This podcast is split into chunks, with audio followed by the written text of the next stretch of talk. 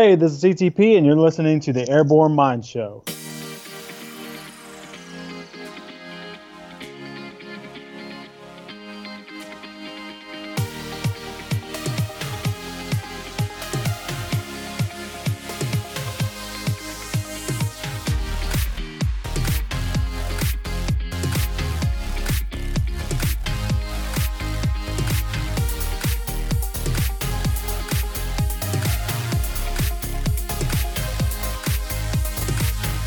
Hey guys, Miz Bahak here. Thank you so much for joining me today and welcome back to the show. Before we get started, make sure you head over to the airborne mind dot com and you sign up for the newsletter. You'll get a movement audit checklist, you get some cool training videos and guides. Uh, essentially, you can use this blueprint and this system and apply it to, you know, any weakness that you're currently working on right now. So whether that's handstand push-ups, pull-ups, maybe some of the core lifts, whatever that might be for you, whatever plateau you're going through right now, you can definitely catch the overlap and use it for yourself. So make sure you head over to the airborne mind dot com and you sign up for the newsletter. Today's podcast is brought to you by audible dot com. Something cool I recommend you try if you want to get the most out of reading a book is to obviously start by picking something that you're curious about, right? Listen to it on Audible, then go ahead and listen to the author talk about it on a podcast episode. So the first time I ever tried this was uh, with The Power of Habit, I believe.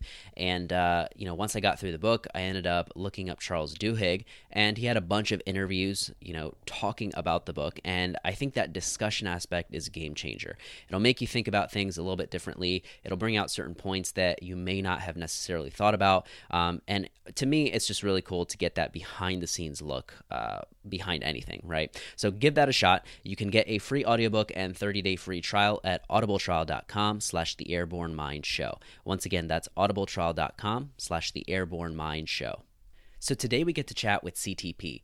This conversation was so fun for me because we talked about the craft and the behind the scenes of podcasting itself. And I don't think that you have to be somebody who is looking to start a podcast or get into video editing to take away something from this one.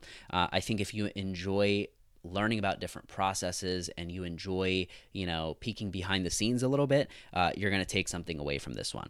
But C T P was the former producer and co-host of the Barbell Shrugged podcast, and although he's no longer with them, he's up to some very cool projects with Travis Mash, Christmas Abbott, Tate Fletcher, and a bunch of others. And he has played a part in helping some really well-known podcasts get off the ground, like Mike Caju's and Julie Foucher's. And so, you know, there's some cool stories in this one. He talks about how he was a pizza delivery guy for five years, Years, what sparked the podcasting idea for him. Uh, he got to visit Tim Ferriss's house and help him out a little bit. So we dig in on that. So many different stories, so many different experiences, and uh, it just makes you appreciate uh, podcasting or any type of content that's out there. It just gives you a different lens. So I hope you enjoy this conversation. All right. And with that being said, please enjoy the show. C T P, man, welcome to the show. What's up, dude? Thank you so much for being here, man. Um, you know, the first podcast I ever listened to was actually a Barbell Shrugged podcast, and I didn't even know that uh, podcasts existed in the first place or what they exactly were, but I, I listened to the audio version for the longest time, and so mm-hmm. you would always hear, like, C T P, C T P behind the cam, and over, like, the over a year or so, you just became like this mysterious personality that like everybody's kind of connected to in some way. And then you start watching, you know, t- uh, the Technique Wad and like all the video stuff. And you're like, wow, this shit is actually really good. So I'm excited to bring you on and kind of just pick your brain on, you know, the craft of video itself, the craft of podcasting. Um, we'll definitely dive into like shiny tactics and stuff like that. But I, I just kind of want to see things uh, through your lens. Cool. Well, that's what that's what I that's what I like doing, man. That's pretty much, I guess that sums it up. Like, you see things through my lens. So yeah, man. So tell me uh, a little bit about, take me back before Barbell Shrugged. Like, what what were you doing, you know, before you even got uh, in contact with the guys at Shrugged? Uh, like right before, you'd say, or like yeah, how like, far back you want to go? Let's go. Take me back to like where this interest kind of started in video. Oh, man, I think all my life I've always been interested in video. Um, I just kind of always took to a camera. I, I, it was when Barbell Shrugged started was when I got my first actual camera, uh, unless you want to count like some, some kids' toys or, you know, like little, you know, something you get in like the kids section at Target that is a camera but not, you know, that kind right. of stuff. But I've always been drawn to, and my dad had a, um, a, a camcorder, I guess, like a Sony. Pretty sure I broke that, and uh but yeah, I've always wanted to to film stuff, and that's just kind of been, you know, what I did, I guess. So whether it was like joke videos, just kind of always drawn to it. So right. Uh, actually, I remember, I know you had McG, my boy McG, on uh, a couple episodes back. Yeah. I remember when we first met, it was I just started uh, interning at the gym, Faction, and uh, I remember him saying to you, I'll never forget it, he goes, "Do you got to film everything?" I was like, "Aw."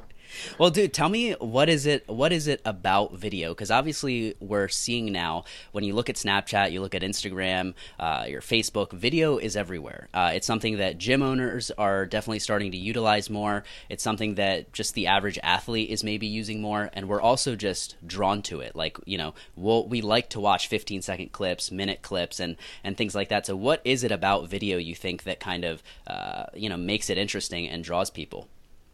Man, that, that that's a good question. I don't know. Um, I think I mean I guess we're just, you know, in regular life, I guess, so to say. You know, we're so attached to screens now. You know, whether it's your T V, your phone, your computer. Um, you know, in, in regular life, you are looking at people. You're hardly ever interacting with just their voice or or you know something like that. So I think it's just you know it's the closest thing we can get to real interaction. You know, facial expressions say a lot. Uh, body language says a lot. So when you're missing that. Um, You know, you're missing a big piece of the puzzle there. Uh, but, you know, audio is great too, but, you know, you just kind of add all that stuff back in when you do video. So I think that's, of course, why it's always going to win out um, if it's easy. And that's the other thing is, like, it's now for the first time in human history, it's easy to, for most people to do it because everyone has a device on their, their phone usually. Um, you know, it's easy to upload. Uh, upload speeds are, are big, and it's, uh, you know, there's places to put them. So I think, you know, this would have happened a long time ago. It's just now it's... Uh, available for everybody. Definitely. That makes a lot of sense. So you've always been into video. Uh, that's always kind of been your thing. Tell us a little bit about how, you know, your role at Barbell Shrugged and, and how that kind of came about. Um, yeah. So me, uh, me, Mike and Doug and Chris started the podcast um, back in twenty eleven was when, when we really first started trying to figure it out. So I'll kind of take you back a little bit before that, yeah. Which was the thing that kind of started it all. I was on my, I guess my th- third year of pizza delivery. I ended up doing five. Some of that, I think that last year carried over into the beginning of Shrugged. Mm-hmm. So, but I did five years total. Got a five-year pin and everything. um, and uh, on that third year, though, my bass player, my band, um, knew that I was, I, I used to be pretty big, kind of like almost a triple chin, double chin, you know, just a gross... You know, not that I'm in shape now, but, um, you know, just kind of a very gross, like I, I, I didn't grow up eating clean. Like that's just, not, my family didn't, they, uh, you know, it's just not how they thought, you know, sure. They weren't trying to like, you know, make me unhealthy or nothing, but you know, they just, it's just different times, you know? Yeah. And, uh, so, I mean, put it this way, my average dinner, like growing up was like cold raviolis, you know what I'm saying? Like, right. And then like a bag of potato chips. So, and like there were, man. That, that's a whole other story. But anyway, uh, so I was unhealthy, and like I didn't, I didn't train in high school like most kids do. They get started, you know, with some sports and stuff. And um, I played sports as a kid, but by the time middle school rolled around, the most activity I got was my ba- my backyard wrestling federation, which yeah. If you want to count that. And uh, then after that, man, it was all music. I played guitars and bands pretty much from, well, for all of high school and stuff like that. But I never trained. You know, I was more artsy music guy, right. um, not. not training in the gym at all. And I look back now and I'm like, damn, I wish I had done that. Um, but I say that to say I'd gotten, uh, you know, now at this point, I'm probably twenty-three um, and I'd gotten even more out of shape because, you know, years and years go on and you're just getting chunky and like, man, it was, I wasn't looking healthy. That's for sure. Um, I, I'll dig up a picture and send it to you. But yeah. um, my bass player at the time in the band I was in, he knew I was trying to get my shit together. And this was like, you know, I'd say every other Monday was me trying to get my shit together. Okay, come right. Monday, I'm going to, you know, I'm going to start. I'm going to get going. And, uh, but he, he saw it. He saw that, hey, this guy's at least trying.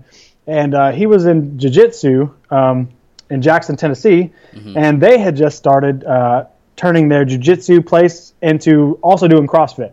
Gotcha. You know, kind of adding it into their stuff. Right. So he was kind of getting into it. And then when he noticed I was trying to get my shit together, he had brought it up to me. And, um, what's funny is he in the same, it may have been the same day or the same week. One of the two, I'm wanting to say it was the same day. He told me about CrossFit and he told me about the Joe Rogan podcast. Which I love, by the way. hell yeah, Joe, Joe shows the bomb. Um, but uh, Joe was only on episode two when he told me about it. So I, I got wow. in there early. And so those are the two things that literally changed my life.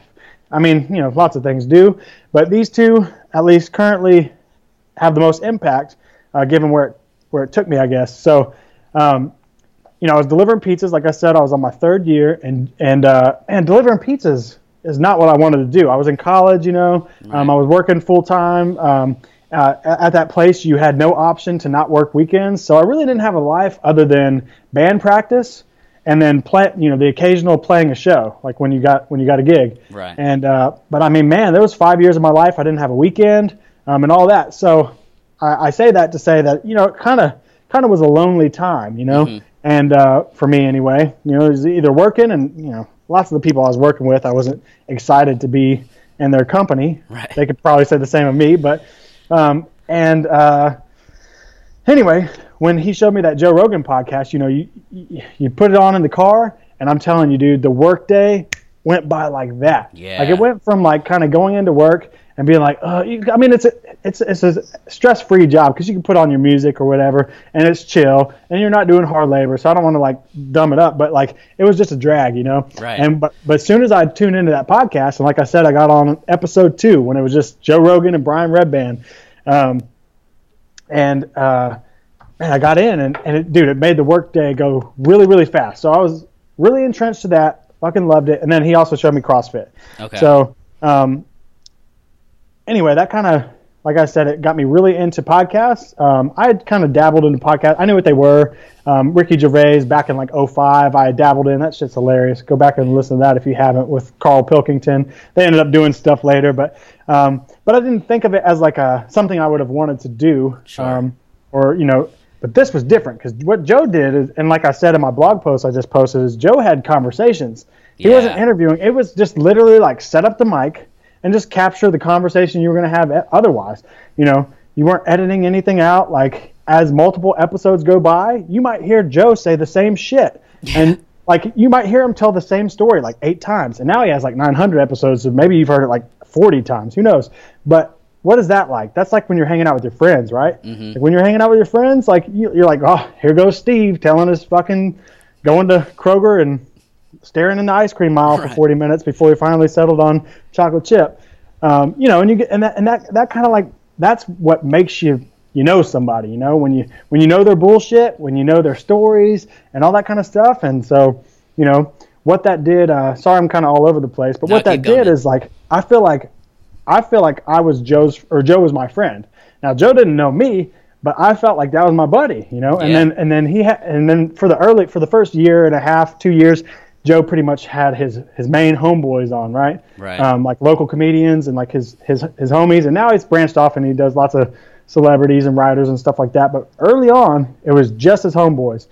And I felt like those guys were my friends. Now I wasn't so damn lonely that I didn't have, you know, I had my band. And I had people, you know, friends and stuff.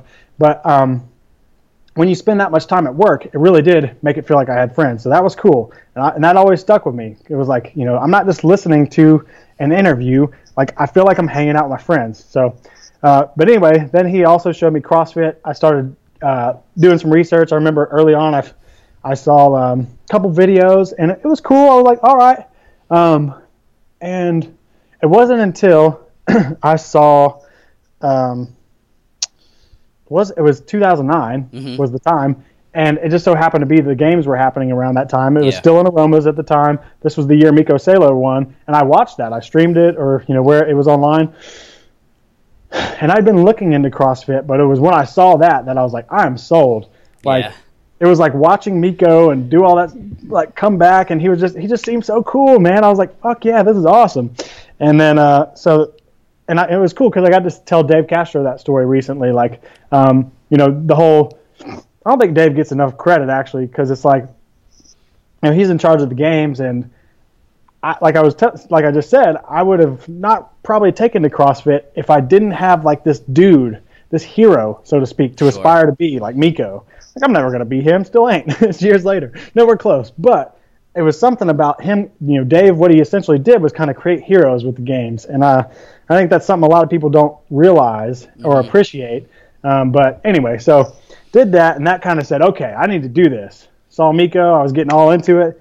Like, I need to do this. And knowing myself, you know, and this goes for a lot of people, it's, you know, you got to, it's easy to say you want to start something, but you got to put the things in place and make sure you do it. And I, I, I wanted to not let myself down. So I, like, overcommitted. I found, I first I Googled uh, CrossFit in Memphis, right? Right. And uh, I found one, CrossFit Memphis.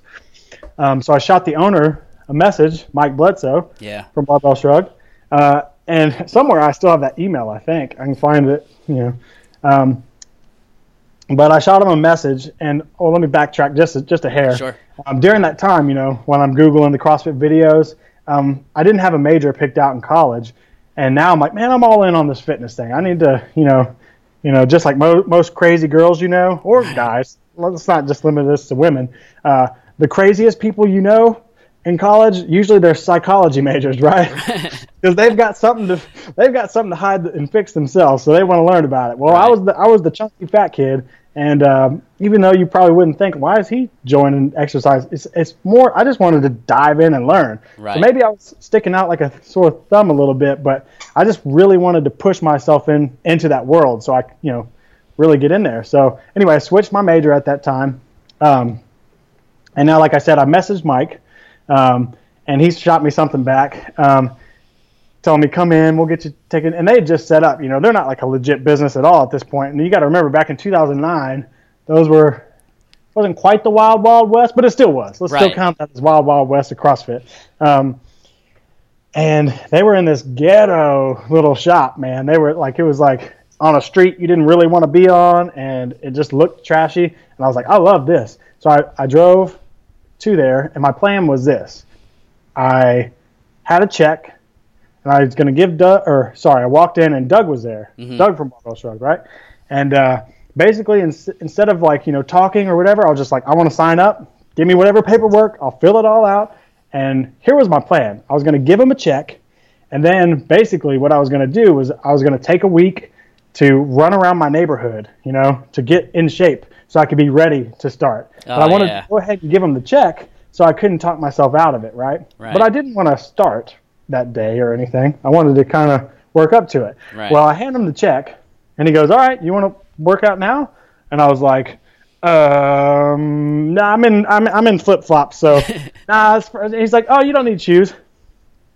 And I'm like, son of a bitch. And there was like some cute girl there, and it was just me and her and Doug coaching. And I was like, crap.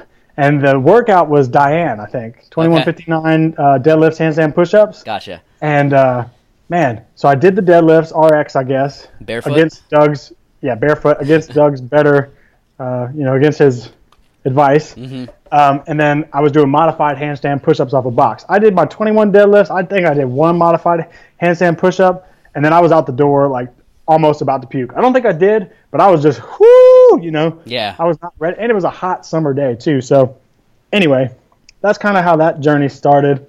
So, now I'm I'm in the gym world with those guys. And uh, and so I signed up for a membership as a full-time college student slash full-time pizza man. Right. And it was it, it was more, like, it wasn't as expensive as CrossFit gyms are now. Mm-hmm. But as a broke, you know, college student, you know, barely scraping by kind of guy, it was still a lot of money for me to commit to. Dude, anything more did, than like ten bucks is more, oh, you know, yeah, you know yeah. what I mean? It, like Planet Fitness. Yeah, and at that time, like, that was what you had to go against. Like, now I think, I don't know, I don't know if that's true, but, you know, once you've been in the world, you're like, you see the value, so it's right. different. Yeah. But, like, all I had to go, I was like, why the hell is this this? When over there, it's like, it's open all day and it's like eight bucks. So, yeah. Um. So, yeah, I was like, uh, I signed up, and I was there for about three months, and then I couldn't afford it anymore, and, well, I mean, it was, I, I always pretty much shouldn't have been doing it. I was always kind of, pushed me to living on the paycheck to paycheck, right? Sure. It wasn't comfortable, and, uh, and, but then they took my class time away, the noon class, because not, it was always, like, always just me and this other chick, and, uh, you know, that, that wasn't good for them, because it's like, you know, right. we could be using our time, anyway, you get it. So, they took that away, so I had to, I ended up canceling. And I didn't see those guys again until it was my senior year, um, and you got to do your senior project or your senior internship. And I always knew that that was coming, and I always knew that when that came, I was going to hit Mike or Doug back up and and uh, uh, and say, hey, can I intern? Like, because we're, I, you know, that's what I wanted to do. Sure. I always knew that from the moment I was a member there. Mm-hmm. And uh, so it finally rolls around, and it turns out that year for summer school, Doug volunteered uh, to coach one of the summer school classes. So he's he's uh, not coach, teach mm-hmm. teach one of the summer school classes, and uh, so he's in there, and I'm I'm asking him, I'm like, hey man, I gotta you know pick my internship, blah blah, and he kind of had this like, uh, let me ask Mike, and then so you know now I go to the gym like on an open gym day, I'm like, hey, you know I want to do this, and. Um, And then, you know, I, I pitched it. We didn't talk much, but I came back to class, and, and then Doug was like, yeah, Mike Mike said you could do it. I was like, oh, sweet. Nice. Cool. And then years later, Doug told me he tried to convince Mike not to, like, or something like this. You know, he was kind of like, he was weary about it. He wasn't right. all like, all in. But Mike was like, fuck it, let him do it. Plus, they already had another intern at the time, so it was like they would have been doubling up. Um, anyway, so thank God they let me do that. And uh, so I came in there and uh, just – did my thing, man, you know, right. just hustled at the, I'd be there early and I would stay late and. Um, you put your time in. Put my time in, yeah, because I mean, after that, I ended up getting a job coaching and I saw lots of interns come in, some great, but a lot of them just, you know, they they would say they want it, but their actions didn't show that they wanted it. Like, sure. You know, um, but that's a whole nother story. So with Barbell Shrugged, so we're in the gym and now I'm kind of hanging out, getting to know these guys, you know, um, and first of all, they, they came up in the same grab program I did. If you follow Shrug, you know Brian Schilling was mm-hmm. on a lot of our episodes, and he was kind of one of all of our teachers. Chris was in grad school with Brian before he became a professor. Um, and let's see here. So we're all hanging out. We're going, you know, every weekend it seemed like it was a party. Mm-hmm. And uh, and I, you know, so I got to hang around these guys, and I'd hear them talk. I'd hear the conversations they had, and I just, I was always like, you know. There were fun conversations. Yeah. And at some point, Mike had just kind of, you know, like Mike always does. He always has a, you know, wants to get into something. And uh, he had mentioned, you know, podcasts. And my, you know, my spidey senses went off. I was like, podcasts, that's my shit. All I do is listen to podcasts, mainly Joe Rogan. But, you know, like, and I was like, if if he's going to do this, I've got to be the person to do it because I fucking want, you know, I want to. Because I'm damn sure not going to talk on the microphone. So, and then I already knew that they had great conversations anyway. I'd always be entertained when I was hanging around. So I was like, as soon as he said it, I was like, yeah, let's do this, let's do this. And then him and Chris did some test runs um, with just like a bullshit microphone at a coffee shop. Uh, one of our full depth episodes, full depth. Uh, this, there's two parts with NASA, and then after that one, Um, there's a full depth episode, full depth number three, I guess, uh-huh. where we kind of retell this story all together. Uh, if you want to watch that, but um, and that's on the Barbell Shrugged YouTube. But anyway, so they did that, and I would listen to those while I was delivering pizzas. Just to, they didn't post them anywhere. It was like literally just to practice. Sure. And then I would listen, and I was like, oh yeah, man, I fucking love these. And like they didn't like them, but I was like, dude, I was hella entertained. So let's let's do this. And then so I kept pushing, like let's do video, and you know. I was just trying to figure out how we want to do it. So I was like, yeah. well, let's just try what Rogan's doing, doing the Ustream, webcam, like keep it simple. And uh, so we did. And I don't know if you could, if we finally took them down, but for years you could go just Google Barbell Shrugged Ustream and you could find some cheesy ass like webcam us just set up in like some bunk ass room at Mike's old house. um, and it's funny, the guy I'm actually doing freelance work for right now is the guy who was our first test guest, Chris Wark. Gotcha. Um, he has an awesome story about beating can- cancer without chemo. Anyway, um, so we did that. We, we we did a couple test runs. We did you know did this, did that, me- messed around in the garage, until finally it was like, all right, well let's let's let's use the real cameras. I went out, sold all my guitar equipment, um, all my amps, not all of them. I kept one guitar and a practice amp, but I sold a lot of equipment um, to be able to buy my first bullshit little uh, entry level uh, camera D S L R. Mm-hmm. And to make a down payment on a, I'm actually looking at it right now, computer that I could edit on, like an Apple computer. Right. I had no camera experience other than just like, you know, the stuff I mentioned earlier, and no editing experience like other than just dabbling in iMovie like anyone else probably has when, when they have an Apple, right? Mm-hmm. Uh, but I, you know, I didn't know what I was doing. and, uh, you know, I just d- dove right in and I was just like, let's do this. And so... We had a, another guy at the gym who was way into video. His name's James Chaney, and actually, if you go watch those first twelve episodes, James is in the credits. You know, okay. Mike, Doug, Chris, C T P, James Chaney. Nice. And uh, so that's kind of that was the crew, man. And yeah. uh, and so we got going, and and uh, you know what? I'm gonna pause, and I'm gonna let you ask a question. Yeah, no, I'm no, no. Dude, I'm, I'm, I'm fascinated. Where do, where, what do you want to hear next? I I want to hear. You mentioned something about the like the hero concept, right? That hero's journey, almost something that uh, got you hooked onto the Joe Rogan podcast, right? And I think that, you know, correct me if I'm wrong, but I feel like storytelling is not only is it, you know, skill and an art in and of itself, but it's one of those things that I think a good video can really capture. Um, and I've messed around a little bit with trying to, like, you know, make testimonials and like mess around with a little bit of video content, and it's hard, sure. man. And so pretty much what I ended up doing was uh, kind of uh, working with Justin. I don't know if you know Justin from Monkey Reel Media. He actually, I think, did an episode on Barbell Business maybe.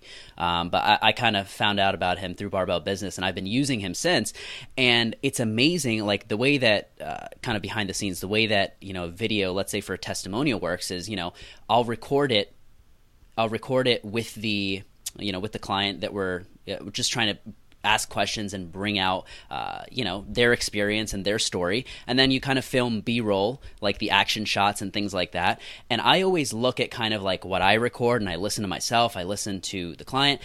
But then the way that Justin is and his team are able to kind of put this together and create a story out of it that just literally picks apart, you know, the one or two words that just make such an impact. It's it's it's really fascinating to me. I think it's a it, it's a really crazy skill set to have. So tell me a little bit about that. Is there is storytelling a key piece to being able to make great videos?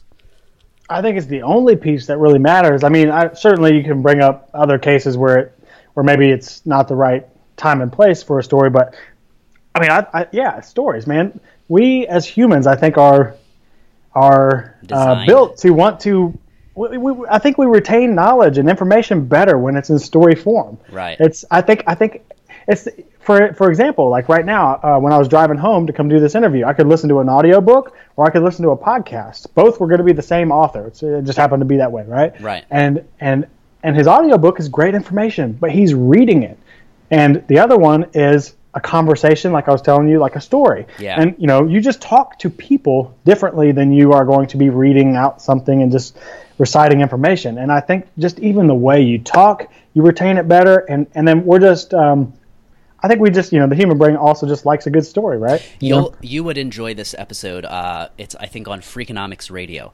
It's called Your Brain on Podcast. So Stephen Dubner interviews this, uh, like – neuroscientist, and pretty much what they did was a study where they uh, kind of did an M R I on the brain while they fed people hours of podcasts to listen to, and these podcasts that they were listening to were in story format. So pretty much what mm-hmm. they did was uh, monitor the brain activity and see like what elements and which parts of a story activated yeah. different parts of the brain. It was pretty crazy. Uh, that's something I feel like you might enjoy. But um yeah, so tell me what goes on in your head when you're kind of sitting down with all this content and you're trying to kind of, you know, create the best story that you possibly can out of all this footage. Like what are what is kind of going through your mind? Right. So, I mean, we had the podcast, right, which is, you know, the podcast is, you know, they, the, the boys tell the story, right, or the guests right. tells the story, and they drag that out. And uh, something that I feel Chris Moore was really good at, you know, that, yeah. that was his shit, you know. And um, but... What what people may not know, and because, you know, I don't know how good a job I did promoting them, but I have a lot of videos on the Shrug channel, and I'll start to have more on my personal one now, mm-hmm. uh, where where I'd say my main shit, the thing I enjoy doing the most, is just going and filming something, and then having to come back and edit it in a cool way, you know, to music, right? That's kind right. of my jam, right? Okay. And um, every time I do that, um, I like to think of it as like kind of a story, and, and for the most part, the, my favorite ones that I've ever done. It's like I've made the video in my head well before I ever shot it. Mm-hmm. Like I'm about to go do some work for Travis Mash. Come back, like watch, and I'm, I'm telling you, in five or so, I don't know how long it'll be till I release it, but let's just say three to five months. The right. video comes out, it'll be dope. Yeah. Not to toot my own horn, but I, I hope it will be dope. I believe it. And and this video has been made in my head many moons ago. Like it was actually made. I, I wanted to do it for Shrugged, mm-hmm. but you know that's not happening anymore. So. I'm going to do it with Travis and his team, and Very it cool. and but this video has been made a long time ago. Right. And uh, I'll drive in my car and and I'll see this, I'll see the shots that I want, and um, and you know, then I'll just go capture that. And, and so, but I have a plan in my head, and it's very loose. It's not like uh, it's not like um, it's written out like it has to be this way. Right. But you know, it's the feeling. Mm-hmm. So that, you know, talking about story, it's, it's for me, it's all about the feeling. Like I want to make you feel something. Mm-hmm. Um, you know, oh, man, I can go on a whole rant, but like. You know, video now and now nowadays, it's um, and by no means do I want to, anyone to ever think that I'm like a professional camera person. I don't claim to be that. I'm, you know, I'll learn as I go, just like anyone else. But sure.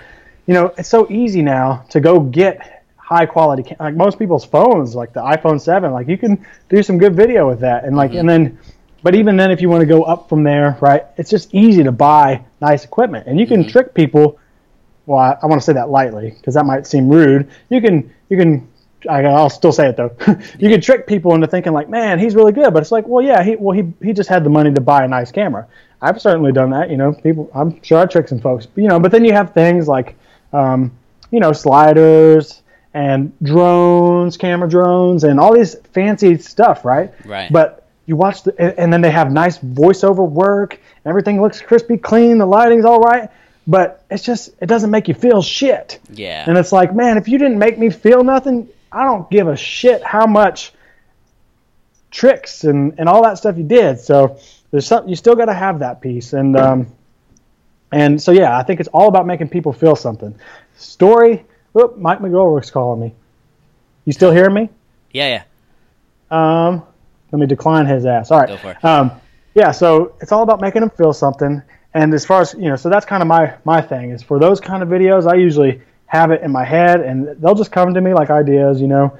And uh, but I, I'll tell you, I eat, breathe, and sleep all that shit. Like yeah, yeah. Like that's all I can think about are those damn videos. Well, dude, that that's kind of the same thing when it comes to uh, podcasts for me. Is like when I think of somebody that I want to interview, I already instantly, like you included, I kind of instantly know the things that I kind of want to ask and the things that I want to bring out. It's just a matter of kind of getting it down on paper. But I do spend sure. a lot of time essentially kind of daydreaming, right? You kind of yeah. just like daydream and kind of let the ideas flow in and out. And then usually the good shit just kind of sticks. And then yeah. that's what you kind of capture on paper. So something I really like, and I'm sure so your fans really enjoy hearing you kind of give the behind the scenes aspect with this video stuff, but with also podcasting, right? Like sure. what goes into it. And this is something that I think I focused on for a long time too. And it was really that, you know, the shiny tactics, right? Like what microphone are you using? What, uh, what software do you use? Um, and all this kind of stuff. But the more that I got into it, the more that I realized that it's more so about trying to figure out ways on how you can improve your process, right? Like really crystallize the pro- how can you ask better questions? Uh, how can you listen better? How can you do better follow-ups? Right, like right, right. all those little things, right? And for me, like, you know, I, when I was younger, I dealt with a lot of like, you know, social anxiety and depression and things like that. And I wasn't a very good communicator. So for me, this has been kind of like six, seven years I've been trying to work at the craft of literally just communicating better, right? And I'm still nowhere near where I want to be, but I try to kind of take all of that and, and portray that in a podcast episode. And so something that I really liked from your article is, you know, focus on the love of the craft itself, right? So what's something that you wish people would kind of ask you more when it came to podcasting? Mm, I like that question. Uh, yeah, so I did just post a, a blog article that you just referenced on my blog at c t p cam dot com, which has all my little points plus our gear list if you're interested in that.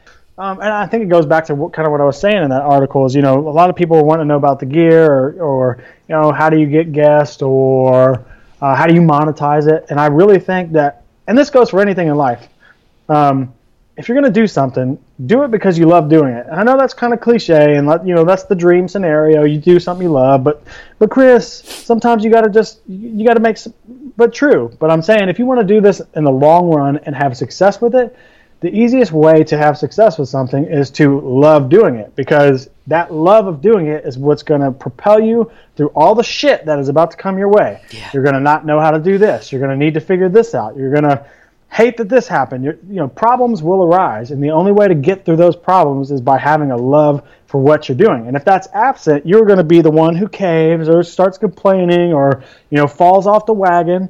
and um, and and then you're going to get nowhere with it. So you got to have a love for the craft. So um, with podcasting, in my opinion, I, I think that comes with everything we were saying earlier, where it's like stories and conversation. Mm-hmm. So um, so my advice uh, would be, you know, if you're wanting to get into podcasting, I think the biggest thing that most people need to ask themselves is, uh, and it was one of my points, is have some self-awareness, because you know, a lot, not everybody needs to be doing a podcast. I, I wish, I'm not saying everyone shouldn't try or mm-hmm. shouldn't put in the, the effort, you know, because you could always, if you are that person with that love, you will figure it out. Yeah. That kind of goes back to that other point. But at the same time, have some self-awareness, kind of like I did. I don't need to be the guy talking on a podcast. How could I? I was able to help in other ways, in mm-hmm. ways that worked, you know, so it doesn't mean you can't be a part of a podcast, but, you know, most people I think are asking with the intentions of being one of the speakers, right? And I don't think everyone needs to, just because, so what I said in the post was like, do you have something to say? You know, you need to have some self-awareness. Do you have something to say? Are you a good listener? Are, you know, a, a, an honest listener? Are you hearing what they're saying and, and talking back? And, you know, you'll always get better at that. You're never going to be perfect, right? Um, and then also, are you entertaining? And, and, you know, a slew of questions like that. Ask yourself and be honest. Like, is that you? And again, not to say that you can't change and get better at those things. Um, but starting with self-awareness would be good. And then um, other things, man, would just be consistently putting in the work. Um, I know I've helped Julie Foucher when she was starting her podcast. I helped Brute when they were starting their podcast. Danny Soul now with the mm-hmm. Team Soul, you know, just various people always picking my brain, and they're, they're no different. They want to know more tactical stuff. And I always tell them, like, the better thing to do is just be consistent, because mm-hmm. most people, um, when they start podcasting, it's, you know, they'll do a few and then they'll just fall off the face of the planet. And uh, more specifically is, like, I think one of the things that set us up for success is when we started, we picked a day, Wednesday. Mm-hmm. We told everybody that we're going to do one every Wednesday. We did one every Wednesday for however long, and then, um, and um, you know, so that's that's important. Pick a yeah. day, and it, it doesn't have to be Wednesday, and it doesn't have to be once a week. Like, I think Julie picked uh, once every other week, right? You know, um, but pick it, stick to it. You know, unless something comes up, but even try to avoid that. Film in bulk. You know, get ahead of the curve if you have to, but don't miss, and then let your audience know. That that's almost, I mean, that it sounds so simple, and you're like, that's not advice, but most people won't fucking, it's just like training, man. People yeah, don't want to do, you know what, I think, you know, kind of like uh, with being the camera podcast guy, right? Mm-hmm. Um, and people were asking me all these questions, and earlier I alluded to, I still don't feel like I'm like the pro, and some, and I, honestly, like even coming on this podcast, I'm like, what do I have to say? But the, here's the thing, man. The guy, let's make a training analogy, right? And Alex and Kurt and everybody at Shrug will tell you I'm the king of shitty analogies. um, but let's take a training analogy. Like the guy who is doing Zumba, but he's doing it every fucking day. He never misses. He's excited to do it. Over the course of four years, the guy doing Zumba, which we can, which most people in our community would probably laugh at, or you know, you know, say hopefully you move out of that. But the guy who did that for four years. Versus the guy who had the best fucking awesome, you know, squat program, this, that, or likely he's going to be better at mm-hmm. the end of that four years because this, you know, if you can't stick to it, you can't be consistent was my point. Then the yeah. guy doing Zumba is going to outdo you every time, right? Yeah. Because he's having fun and he's being consistent, so. Right. I think that um, you you hit on two key points there. One is uh, cliche advice. Anytime you hear something that sounds cliche or you're like, oh, I already know that or I've heard that before, like be a good listener. How many times have you heard somebody say be a good listener?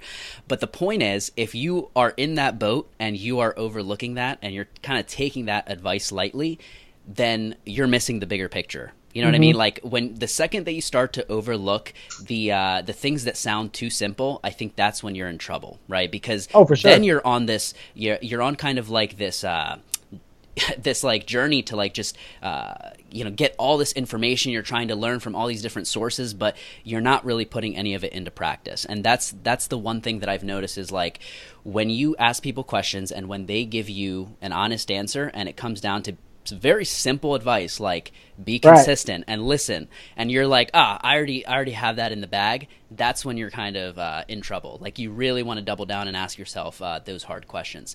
The other thing was you said consistency, and I think that that's really important because what that shows is it, it shows how much love somebody truly does have for the game, right? Is because the people who don't and the people who are in it for the monetization or whatever it might be, brand awareness and all that stuff that you said, uh, they're going to trip up at some point. You know what I mean? Like you're going to keep doing it, but at some point, if you truly don't love it, you're going to trip up. And if you do love it and you stick with it, uh, it, it really shows. You know what I mean? Like when somebody hits your podcast, they land on your thing, they see, you know, Joe Rogan, eight hundred episodes. You're like, shit, man, th- this guy's invested in this. He's, uh, right. he's serious about this. This is not a game for him, you know? Yeah. So very cool. I call those people in my world real pistol grippers. Yeah. So we're, you know, we're from Memphis, and I used to have a friend who, he sold drugs. He was in one of my bands, and I'll never forget. I still say it all the time, but I'll never forget it. You know, he was kind of in that world where, you know, selling drugs. He was just selling weed. He wasn't yeah. selling hard drugs. But, um, he, you know, he, he sold weed to three six Mafia at the time. And, uh, you know those guys, right? What are the odds? Yeah, right? We were playing a show once, and they fucking came and bought some weed. I was like, what is happening right now? This is wild. Um, but anyway, I'll never forget. We were chilling at his house. He goes, those them real pistol grippers. You know, because he's just some white boy from the suburbs. And, uh, so yeah, so that's that's my – I like saying that about the people who, who are committed, the real motherfuckers, right? The the people who are really doing it, not the yeah. people talking it, but the people living it, you know. And that's that's what you want, you know. Right. And, and in my blog post, I said, um, you know, if you're one of these people who want to start a podcast, it's not bad if you want to start a podcast so you can have increase your brand awareness or do better marketing or or uh, what was the other one? Um, Monetization. Whatever. Monetization. It's not bad. Like, you, you know, Shrug would have never worked if we didn't have something sure. that we were making money off of. Like, you got to have that. But point being is you got to also do it because you love it. Mm-hmm. And um, I just sidetracked myself from the point again. Yeah, it just, it just can't be – it's a byproduct. It's It can't be the deep-rooted why behind what you're doing because right. at some point that's going to break or collapse. Yep, yep. Cool. All right, man. So uh, the other thing that I really wanted to highlight on is uh, embracing the suck.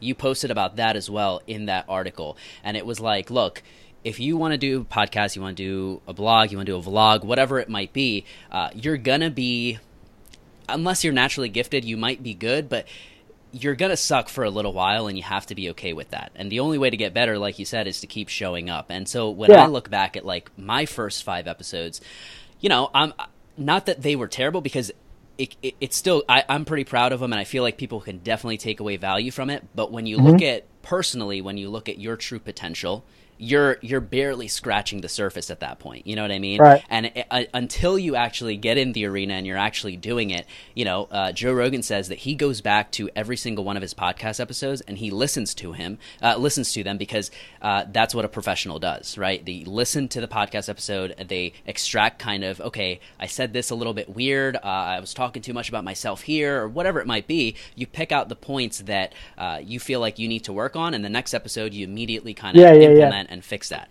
And that's literally what it is. It's just compound effects. Every single session, just like training, you come back at it, you get better and better. Yep. Yeah, man. Like, um, you know, I, I, I didn't do guitar lessons or anything like that. What I did was I sat in my room for years and wrote a whole bunch of shitty fucking songs. Yeah.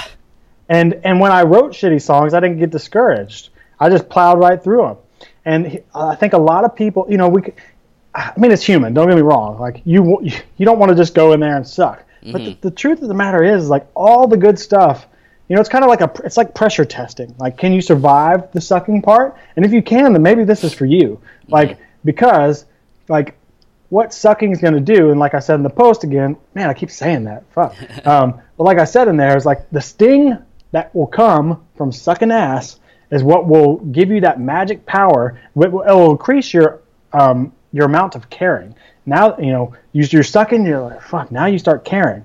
And if you don't start caring, then it wasn't for you anyway, and then you're on to the next thing. But if you do start caring more, that's where the magic comes in, because now you're now you're going to research. Now you're going to go fix those holes, right? Right. And that's what you want. So I think too many people get s- discouraged when they suck. They're like, oh, that sucks. I'm not good for this.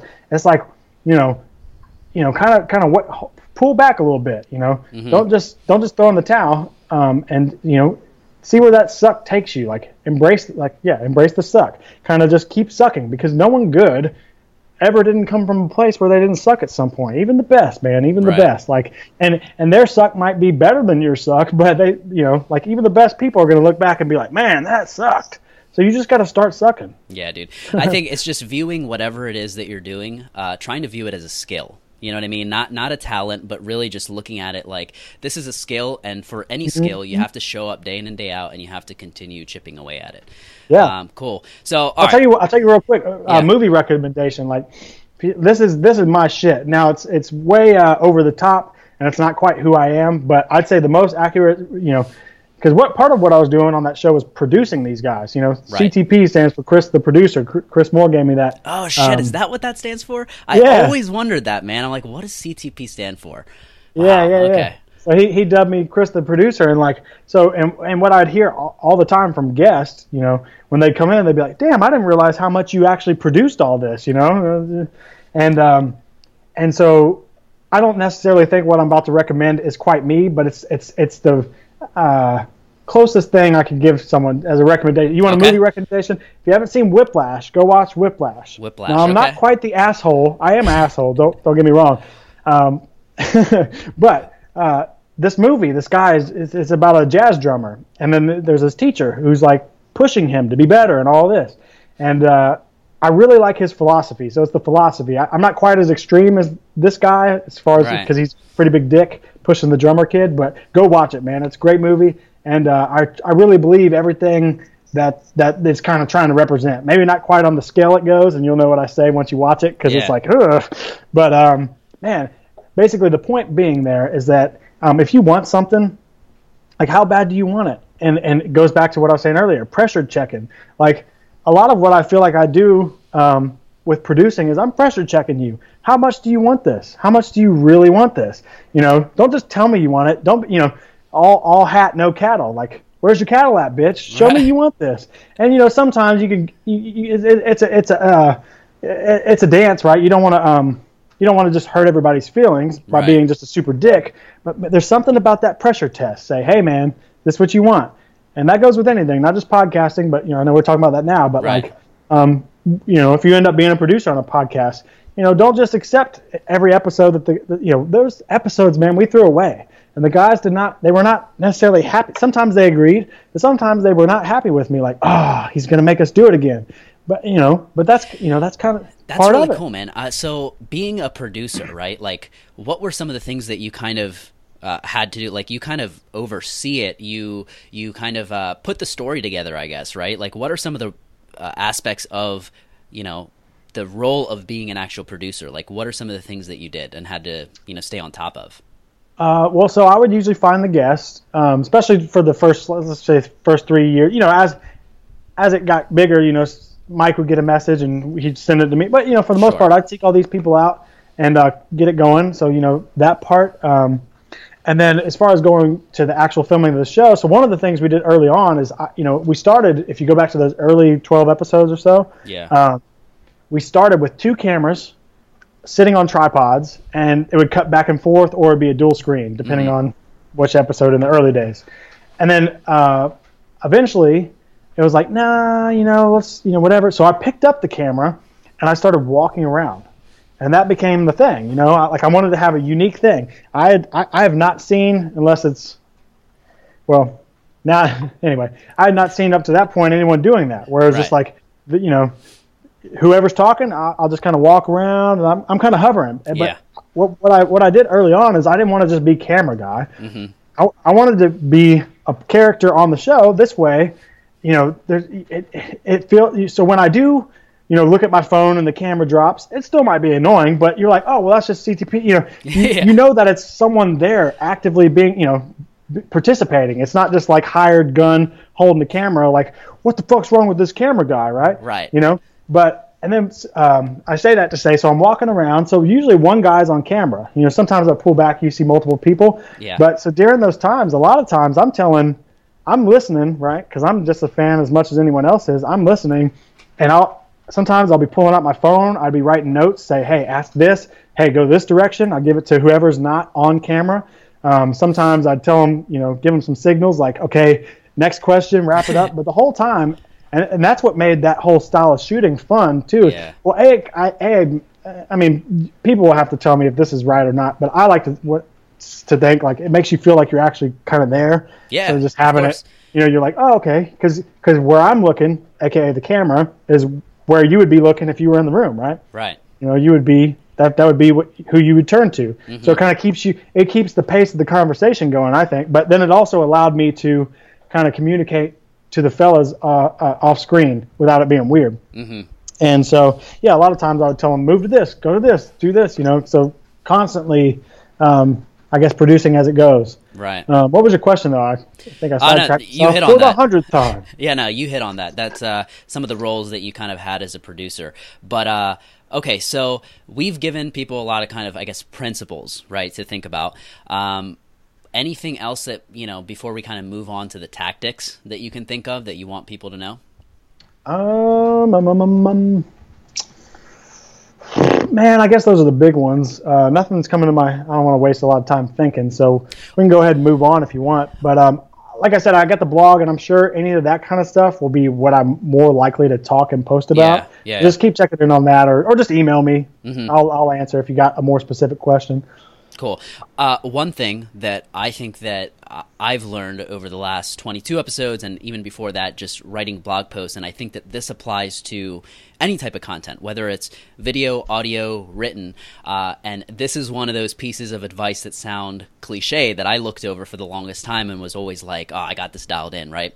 But right. I think it's a very deep understanding of your audience and who you're trying to write this for, whether it's, you know, blog posts, video, audio, it's, it's, it's having that empathy of being in their shoes and seeing it through their lens. I think that that is one of the most valuable pieces of advice that was given to me, uh, that I kind of overlooked for a while, but as soon as you really start implementing that and, and, and I guess an easy way to, uh, do this, you, you posted this on your Instagram the other day, like, hey guys, what do you want? What questions do you have for me? What do you want to know? Right? Right. Because there is a massive difference between what I think that you want to know and what people actually want to know. You know what I mean? Mm-hmm. And, and, and so that direct, you know, questioning and conversation with your market, whoever that might be, uh, that needs to be a staple. If you're a podcaster, whatever you're doing, I think even if you're a coach or you're running any type of business, is continually uh, asking questions from people who are directly,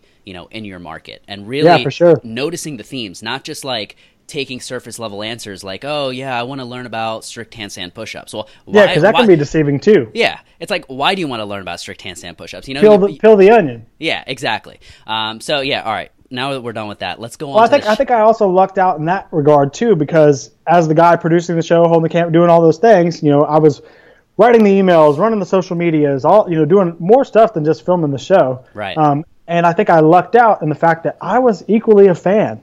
I, w- I wasn't just part of the team. Like, I was just as much a fan as anyone else who was listening to the podcast. Like, so just, it was right. like a fan was in charge of it. Right. So yeah. I think that helped because I was right there with, I guess I'll say you guys, you know? Yeah. Very cool. Yeah. So you got to know your customer or your market, your client, whatever, uh, your listener better than they even know themselves. Right. Not cool. too well. You don't uh, want to get creepy now. Yeah. All right. So uh, the one question I actually have before we move on to the tactics is you got to hang out with Tim Ferriss, right? When you guys did an episode, you got to go over his house. I saw yeah. you post a picture about that. Tell me what what you walked away, like what were you thinking when you walked away from that experience? Mm. You learn anything that was kind of like, holy shit, like I just hung out with Tim Ferriss. Well, actually, you know what? The coolest thing for me about the Tim thing was that, you know, we, he he got in contact with us. It was like, hey, you know, I like what you guys are doing. Let's let's hook up. I was like, hell yeah. So he called. And I remember being like, holy shit, Tim Ferriss is, you know, it's cool yeah. because um, one of the first books that I think Doug, maybe Doug, yeah, Doug recommended to me when I was interning at Faction was check out four hour work week. And I, mm-hmm. I remember exactly where I was. I was at a Starbucks, like just chilling, reading it. And I almost read most of it right there, I guess. And, um, And it got, you know, it's the first thing that I remember that got my brain going, like about business and stuff. And this was, so we had started the show. No, I don't think we had started the show. And if we had, we definitely hadn't spun it into a business yet. And so it was the first thing that kind of got me thinking business and, and, all, and all that kind of stuff. And then so to have gone from that to then end up meeting him and and it, it all come full circle, like him being a fan or whatever of us or knowing of us and right. reaching out and then get, inviting us to his house in Malibu was just like, what is it? You know, yeah. So that was kind of just cool on a whatever level. But the, I, I think the coolest part for me was when we got there, I got to help Tim. And uh, so that was a little more rewarding because it's like, you know, he's he's given us, you know, um, stuff in, in in form of advice and books and sure. then later the podcast and, and, and blog posts and all that kind of stuff. So when we got there, uh, he had some podcast questions that, you know, I, I, he was like, oh, I didn't, I hadn't thought about that. And he asked me stuff about video and, and posting to YouTube. And like, I think I blew his mind with, with a couple things and he was like, oh shit. And then we, we ended up sending a few texts back and forth after the show. Uh, he called me once again, you know, yeah, we kept yeah. in, in contact. And actually, uh, he had an interview with Tony Robbins, and I was listening to it one day. I was like, this sounds like shit. So I fixed it up, sent it to him, oh, and nice. that, he reposted it with the better audio. And um, so it was just cool to be able to help someone who's yeah. kind of helped you, even though, you know, just books and stuff like that. It still helped. Right. Good so stuff, I think man. For me, that's kind of what was fun. But, yeah, getting to go and hang out at his house was cool. Um, it's right. It was right there on the wall. It was just kind of like, why are we here? What are we doing? You know? yeah. What happened? How really did, happening? You know, kind of like giggity little girls. Like, how did when we left, we were like, oh, yeah. how did this just happen? That's awesome, man. All right, so let's uh, let's dig into uh, what do you feel like when it comes to, let's say, I guess, video editing? What are some essentials in terms of like equipment, right? Like, you obviously have a laptop. Is there any software you're using? Like, what are some staples or bare minimums, I guess, that people kind of need to get started? Okay, so uh, my, my advice, well, I'll tell you what I used, I'll tell you tell you what I have used, and then um, what I'm using currently, but really the answer is just whatever the fuck you have available to you that is not an obstacle, just go ahead and dive in. You can always get uh, better later. But here's the thing, no one wants to hear that. Even when I was playing yeah. guitar, everyone was like, well, guitar, and I'd be like, just get some bullshit starter guitar, and they'd be like, no, nah, I want the Les Paul, but you know, there's something about the human, you just... And maybe there's something to that, man. Maybe there's something to, like, if I invest in this Les Paul, it's expensive, it'll, you know, but don't bank on that. Do them both. Right. But just get started is the point. So if you have iMovie, which most people have Apple products, I, I, I think, um, uh, if you have iMovie, man, just start playing. Mm-hmm. Just because you just got to, it's just kind of like, um, it'd be like if I told you don't, Don't play soccer until you get an official soccer ball, an official goal. It's like, no, man, if you have a kickball and trees, just go play and see if you like the game. Right. Because you might not even like the game. And then who who cares if you have the right ball and the right goal if you if the game sucks. Yep. So just get started, see if you if you like it, see, take what's available. But iMovie is a good start. It's it's very easy to use. I, I don't use that. I have. Um, the next thing I tried was Final Cut Pro, which is also, it's basically Apple's next level up, like a, a pro editing thing. Mm-hmm. I used that for um, maybe the first episode or two, and then I immediately switched to um, Adobe Premiere. Okay. So right now, currently, I'm using Adobe Premiere's Creative Cloud suite. So you pay forty, thirty or forty bucks a month, mm-hmm. and you get access to every single app that they have. So that's Photoshop is the big one, um, Premiere, which is video editing. And the other one I use a lot is Audition. That's how I record my podcast. That's how okay. I recorded Shrug. So those three apps I got uh, for forty bucks a month, and uh, you know it's, it's a good deal if you're going to use them. And uh, so that's what I use. And there's plenty of tutorials on that stuff. Uh, but really, it's just man, it's just get in there and just start playing with it. Yeah. Um, iMovie, even man, like I remember the first time I tried to edit a video by myself. Oh my gosh, like I must have spent like.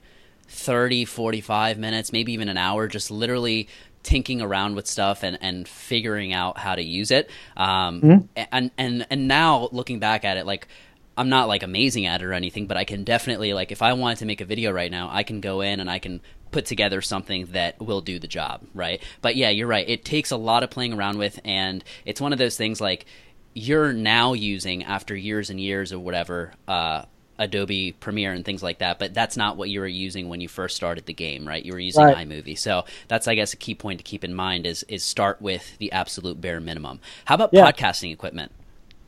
Um, podcasting equipment. So yeah, we, we started as simple as we could in the early days. Um, like I said, when Chris and Mike, when we were just tinkering with the idea, which is where most people will be, yeah. the idea of doing this, not like, hey, we're all in, let's go for it. But just the idea, like, hey, maybe I could do this. Like, all we had was just some shitty Yeti Blue mic, I think is what they're called. Okay. Um, it's just a standalone mic you could just set on a table, uh, and they used that. And then, then w- that's what we also used for those Ustream junts. And then it was like, okay. And then once we kind of like that, that's like that started in like November twenty eleven, and now it's probably at that point by by January. January of twenty twelve, we were kind of like, all right, well, we know we want to do this now. Like, right. we're we're having fun. This is awesome. Let's go invest in some nicer equipment. Now, we didn't go for creme de la creme. We just went for, um, you know. The next level, the next The step next up. level, right. So we went to Guitar Center, and we just, you know, because I came from a music background, I knew I knew kind of some stuff. And so we just got some very basic, cheap microphones, um, and uh these were the kind that you had to put on like a mic stand. Well, that's what we did anyway. You could hold them if you want. I know. I think Wadcast does that. Oh um, yeah, I'm doing that right now too with this thing. Yeah, yeah, and uh, nothing wrong with that. Um, but we had mic stands, so we had the mics. They were, you know, the, I think I want to say they were like a hundred bucks or eighty bucks a piece. Okay. Yeah, they're they're not you know they're yeah. not fancy, right? They're just they got the job done. Mm-hmm. And then we plugged all that into a um, U S B uh, mixer. Um, pretty much the one that I linked to in this blog post I've been talking about. S- yeah. Same, same one really. It's just upgraded over the years. Right. Um, and the same brand or whatever. And it's a four-channel mixer, so you plug in your, your mics there. And then we had a headphone um, uh, monitor, so basically we could all hear ourselves because mm-hmm. you got the headphones on. Or yeah, so you plug in the headphones so you can hear yourself. So you kind of block out the background noise. And then also a, a good thing, a lot of people might podcast without the headphones, and something that I think the headphones does that you might not think it would, you know, just if you've never done it, mm-hmm. is it really helps prevent people talking over each other.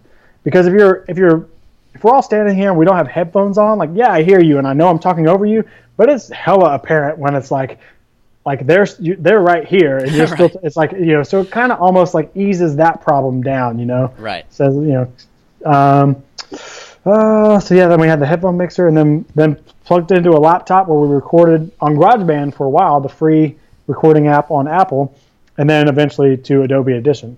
Gotcha. Okay.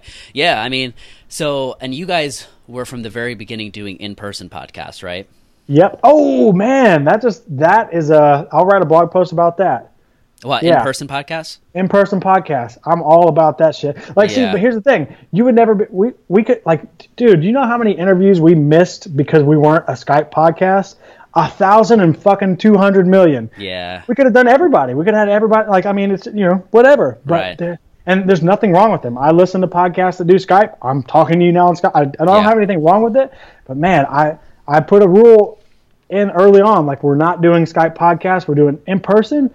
Because and, and like I said, we had to we, we missed a lot of potential guests that way. Yeah. But when we got there, you know, I like that you wanted to do video so we could see each other. But when right. we got there, dude, the reason some of these were probably so good is because we got to hang out with these people. We trained yep. with them. We talked shit. We got to eat lunch with them, and then we get on the. Sh- you know, it's more human, mm-hmm. and like there's something to it that you just. And, and then on top of that, like with, with Skype too, it's like you you, you kind of like, especially. Maybe not. They've kind of fixed their game now, but back in twenty twelve, thirteen, it was like there was like internet delays, like you know, yeah. like you'd talk, and it'd be like you kind of have this awkward, like kind of like we were on walkie-talkies, like right. you'd have to like wait to make sure that they were, do- you know, and it just kind of doesn't set itself up for like a natural, fun conversation. Mm-hmm. And so, even if you're the best storyteller, conversation person, it's the art is lost because you're on this weird medium. But right. um, I mean, some of that's fixed because we're not having that issue now, but yeah. definitely was back then. Um, but yeah, I think in person is huge. huge. I totally, if, and if you can do it, do it. And if you can't, don't let that stop you. Yeah. Like just get going. So but man, when you can, do it. Right. That's that's exactly what I was gonna say. Is like so for me, I I want to. I haven't done an in person podcast yet, but I know yeah. for me the next level is being yeah. able to do in person. Right. Oh, is yeah. being able to travel around and fucking like.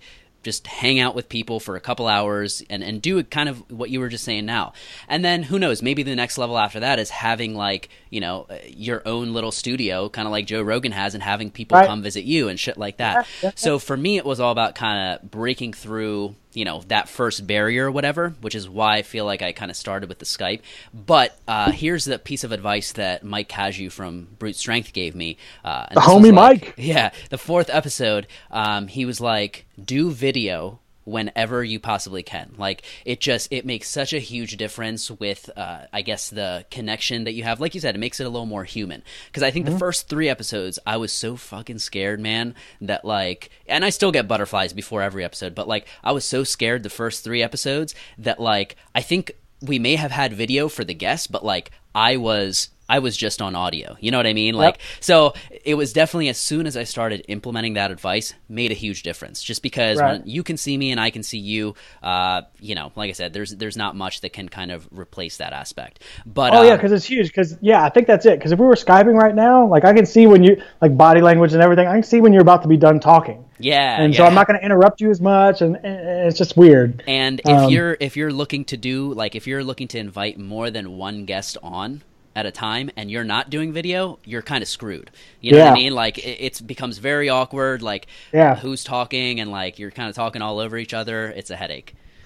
That's so funny, because now that now that, now that you brought that up, the in-person thing, it's like it's almost like a over the years it was kind of like uh, I don't want to say my best kept secret, but it's kind of like I didn't want to go, you know, the, the, the guy who wants to reign supreme in me. Like, I, first of all, I'm a, I'm an abundance mentality guy. I think there's enough for everybody to go around. You know, mm-hmm. abund- if you've heard people talk about abundance versus scarcity mindset, right. like, you know, I think truly there's enough for everybody. You know, hey, Brute, Brute Podcast, I'll help you. Come come in the game. You know, yep. there's enough for everybody. There can't be too many training podcasts, in my opinion. Well, Only- maybe there There can be, but but even though I'm abundance mentality, that does not mean I don't want to kick your fucking ass. Yeah. Like, like I'll help the homies set up the podcast, but at the end of the day, I want barbell or I wanted Barbell Shrugged to be at the top of that damn list, and it, and it was, and, and like it didn't change the fact. So I right. can have an abundance mentality, but I still want to whoop your ass. Yeah. Um. And so that was kind of like my little my my little secret was like I didn't want to tell too many people to not do this.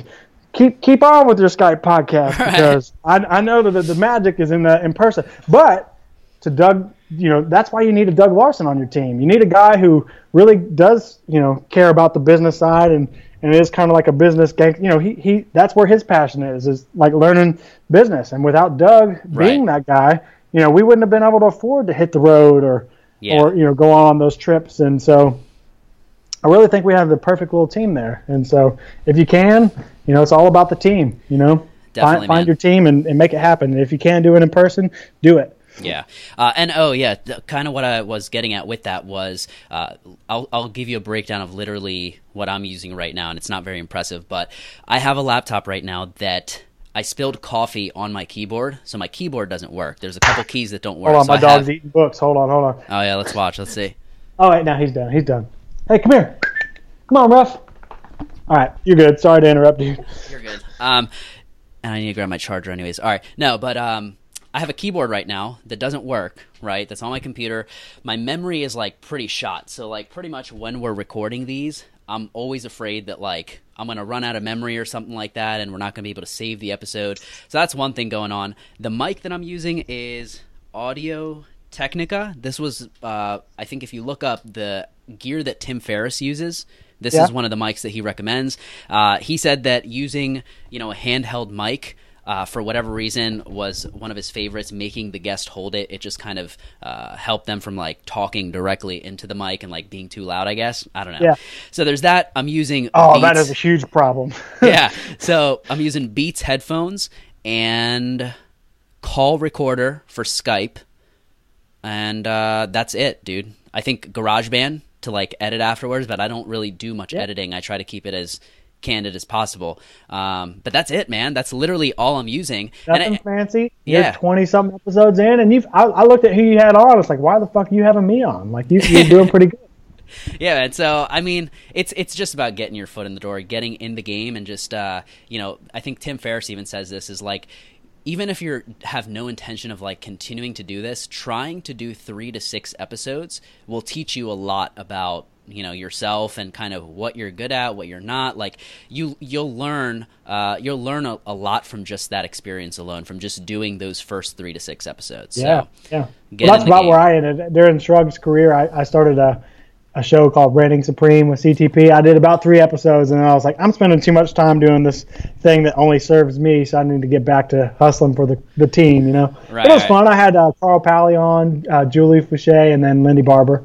Yeah, I heard the one with uh, Julie Foucher. So uh, let me – okay, so let's see here. Let's go into a couple rapid-fire questions, my version of rapid-fire, okay? So if I gave you a couple billion dollars, okay – and I gave you a staff of forty people, okay? So these forty people are the top thinkers in whatever it is that you're recruiting them for, right? So you've got a pretty elite staff around you. You got a couple billion dollars, and you wanted to use that to make some type of change. Uh, what would you do with it? Okay, okay. I, I got an answer for you. I would yeah. do exactly what I did, like like Barbell Shrugged, you know? Okay. Like, I would I would do that. That's what what I'm into, you know. Yeah. Former fat former fat kid who was never interested in training. You know, I got inspired by the two thousand nine CrossFit Games, and just some video I happened to stream, whatever, that I happened to come upon that radically changed how I thought about things and got me going. And I hope Barbell, and people have told me, but I hope that that's what Barbell Shrugged did. Is that there's some some kid, you know, it's it's nice that the athletes and like people who are like already in shape listen to Shrug. That's cool too. I, I like those people. High five. But what I really like is when like some guy who, just like me, was eating the raviolis is just like, he just wants to learn about fitness, get interested, and he the the way to do that is to be entertained, man. Like no one wants to just be like watching, this is how you get in shape. I mean, there's a place for that. I'm not yeah. going to shit on it, but I know like if I can entertain you into liking fitness, into if I can entertain you into going into a gym for your first time, if I can entertain you to be consistent, dude, that's all that's all I ever want to do. So um, that's what I'll continue to do. Um, so if you gave me a billion dollars and, and the forty talented people, um, I would probably do that again somehow, some way. And then maybe um, a larger scale of that. I'd probably fire those forty people and hire my, my actual friends. Yeah. Um, 'cause to me, man, that's that's that's that's what it is. Like, you know, I like that Shrugged. Everything I just said, I like. It's a cool byproduct, in my opinion. It's uh-huh. a cool byproduct that we get to help so many people. Like, you know, I get messages, and that's cool. And like when we're at the airport, people come up, man, you've impacted, you know, all this, you know, that kind of the praise, and I right. love that. It's really cool to hear.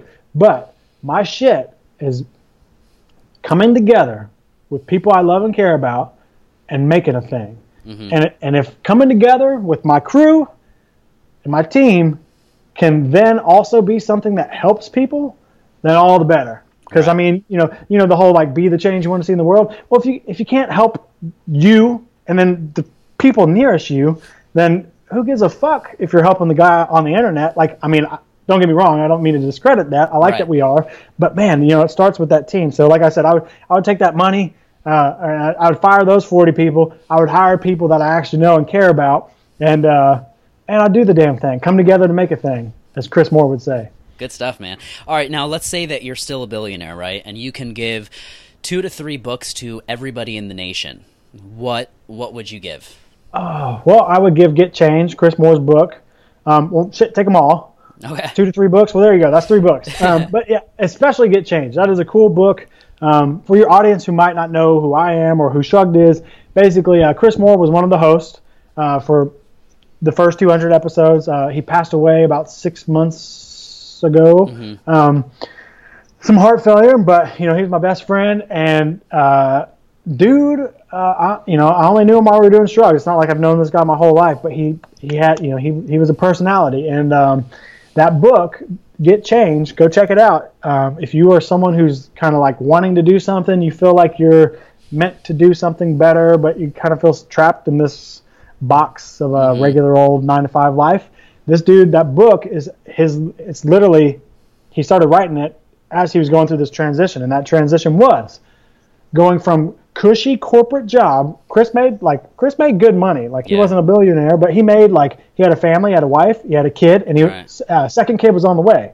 Right. Right. And he lived in a three story house that, you know, very, very comfortable, all the benefits, like cushy job, right? Yeah. And and he said, fuck it, to come do Shrugged full time, right? Yeah. And um and that's what that book is about, the, all the fear that goes into saying, hey, I want to do a thing and I want to make it my thing, you know. So I think that's a really great book. Um, you can buy it on barbell buddha dot com. Um, right now there's a special um hold on, or they're not going to see this. I was going to hold it up, yeah. but they don't see the video. Um, there's a special hardback uh, version that has all three of his books. Um, and then after those sell out, um, then we'll put it on paperback. Uh, and then after that, we'll it'll, it'll, you'll be able to buy it as long as we can keep selling it. Gotcha. Um, but that's kind of what we have planned for now. But go um, that has all three of his books, so I'd recommend that. Okay. Um, the other books I would recommend. Ooh, let me think. Um, I'm looking at my books right now. Uh, you know, you always want to say something that like, yeah, that that that you know that right. represents. You know, you always want to pick something cooler than maybe what it actually is. Um, Uh, I'll say um, Phil Jackson's book I really liked. Oh shit! Um, is that uh the Shoe Eleven Dog Rings? Oh, okay, never mind. F- wait, Phil Shoe Knight. Dog is Phil Knight. That is right. Okay. Yeah, I read that one too. That one's cool. Oh, I haven't gotten on. I've always been meaning to read that one. I don't know why I keep forgetting about it. But okay, what was that one? It's you just cool. said Eleven Rings. Yeah, Phil Jackson, Eleven Rings. He was the coach for. Uh, The Chicago Bulls for their six rings six, with Michael Jordan, Scottie mm-hmm. Pippen, Dennis Rodman, you know the drill. And then um, then also he did it again with Kobe and Shaq in L A, right? So right. he has eleven rings total. He actually was a player. Uh, if you ever see on my Instagram, I'm wearing a New York jersey. I'm not a New York fan, Grizz fan all the way. Grit grind, represent. Uh, but what's funny is I have, I have a throwback Phil Jackson New York jersey, and I was actually uh, at a restaurant once waiting to be seated, and and then a Grizzlies player was waiting to be seated, like, you know, hey, he's here. Right. And then both waited to seat, and he gets his seat first. But at right before he goes to to seat, he walks up to me. He goes like this. He pinches my my jersey, like kind of like pulls it, like yeah. pulls it off my chest a little bit, and he goes, put a Grizzlies jersey on. I was like, I like I wanted to turn around and be like, but it's a throw, because New York hasn't changed their look, or at the, you know, well, sometimes it looks similar, so it didn't, right. it wasn't obvious it was throwback. And he was like, I, I wanted to be like, but it's a Phil Jackson throwback, you know. So anyway, but um, that book though is cool because he's teaching leadership, he's teaching business. Um, you know, the same old shit that all these fucking books say. That's another thing I can go on, yeah. but. It's cool because he's teaching it with stories, right? right yeah. Uh, going back to what we said, and you'll if you if you're not into basketball and you weren't a Michael Jordan fan, you know, if you're if you were, then this is the book for you times a million. If you're trying to start a business, you're interested in, in that kind of stuff, and you followed that stuff, man, this is the book for you. And if not, you still might get something out of it, but I, I'd say that one. But then, so I, I'll put that as my recommendations: Chris's books, then that one. Um, Alan Watts' personal biography book is all over the place, and I fucking love it. It's just a shit show of just not making any sense, but making all the sense, and I love that. Um, and uh, but anyway, but I'll, I'll give you this little caveat. Books I, I've come to think of is it's it's um, don't get books are really just kind of uh, treat them as a roadmap, you know, uh, and you can only read so many because they're all really saying the same shit. And if you're if you're the guy, they're really just a uh, procrastination, mm-hmm. you know, in a lot of ways. It gets it makes you feel good, like, oh, I'm gonna read this thing, and it's gonna be the thing that the. But really, it's just procrast. You know what you need to do most of the times, mm-hmm. most of the time. So there's the there's the exceptions, but most of the times, you just want that confirmation bias. You want to read something that makes you feel good, and there's something to be said about that. But however, at some point, I see this a lot. It's like, stop reading the fucking books and just go do what you know you need to do. Same can be said of the athlete. You know, going to too many seminars and not, you know, show up to the gym, man. Just train a little bit, then right. go to another seminar.